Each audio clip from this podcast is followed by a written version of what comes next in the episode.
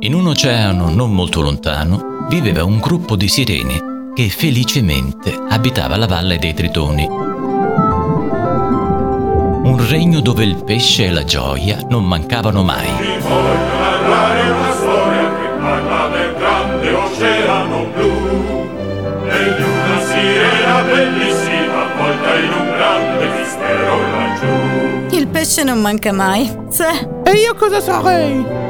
Sì, ok, tu sei il mio pesciolino, ma io mi riferivo a quel pesce. Qui sono tutti mezzi uomini e mezzi pesce. E che ci manca proprio il pesce. Ah, in effetti. Dicevo, in questo oceano non molto lontano, Ma quale oceano? E siamo al largo della Liguria. È per Eh, questo che lesinano poco sulle squame. e nel Mar Ligure, il re Tritone, contro il parere del suo consigliere, il granchio Sebastian, aveva stabilito come unica regola alla totale libertà dei suoi sudditi l'assoluta impossibilità di avere contatto con gli umani. Forse perché c'è l'invidia del pesce? Posso parlare? Va bene, parla.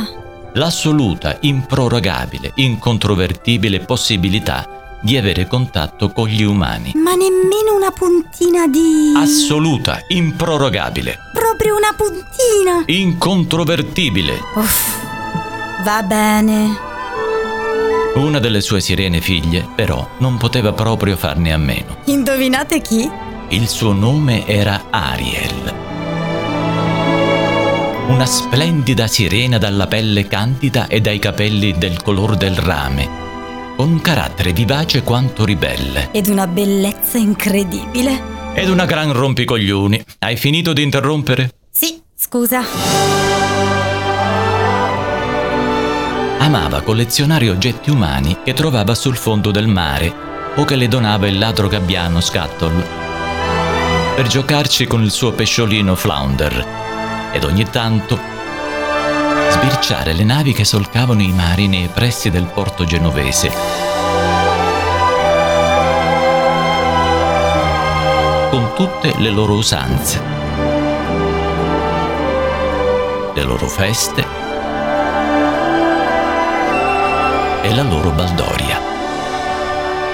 Guardati un po', quello che ho è una raccolta preziosa, lo so. Vi sembrerà che io sia una che ho tutto ormai. Ariel, ma perché la chiami collezione se ci sono due cose in croce? Per essere marinai genovesi è già tanto che quattro cose ci sono. E c'hai ragione pure tu. Andiamo a prendere qualcos'altro. In superficie? No, nella grotta del cacone. E mo questo chi è? Era per dire. I due, a quel punto, risalgono in superficie ed incontrano Scatol, che ha per loro due nuovi regali. Ariel, capiti a proposito! Ho appena rubato due cose meravigliose. Dimmi. Le ho prese direttamente da una nave qui vicino. E cosa sono? Allora, questo è un'olia mossa. Ah, hai capito il genovese? In che senso? Non conosco il genovese. Di sicuro lo doveva portare a qualche figa di legno. E noi qui a far la fame. D'accordo, ad ogni modo. Quest'altro invece è un mazzapicchio. Questo ha un bel nome. Ma chi le hai rubate? Ad un marinaio di quella nave laggiù. Uh, andiamo a vedere. La nave? No, tuo nonno ubriaco. Ed ora cosa c'entra mio nonno? Era per dire. Ariel, raggiungendo la nave, si affacciò sul ponte e vide il più bel marinaio che avesse mai visto in vita sua. Un bandingo di due metri, sia in verticale che in orizzontale, con la pelle di ebano ed i muscoli di dieci uomini. Tornò quindi sul fondo del mare, sconsolata e delusa del fatto che lei fosse così bianca ed inadatta a lui, questo suo nuovo amore, proibito dal padre, il re Tritone.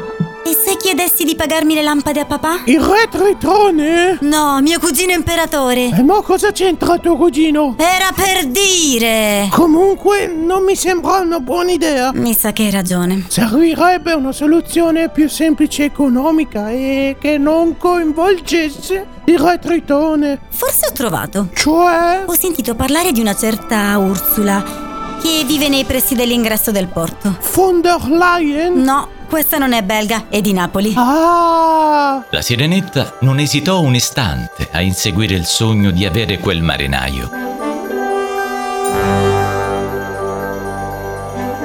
Ma come andò a finire con Ursula? Lo potrete scoprire soltanto nel prossimo episodio. seven. Live. FM.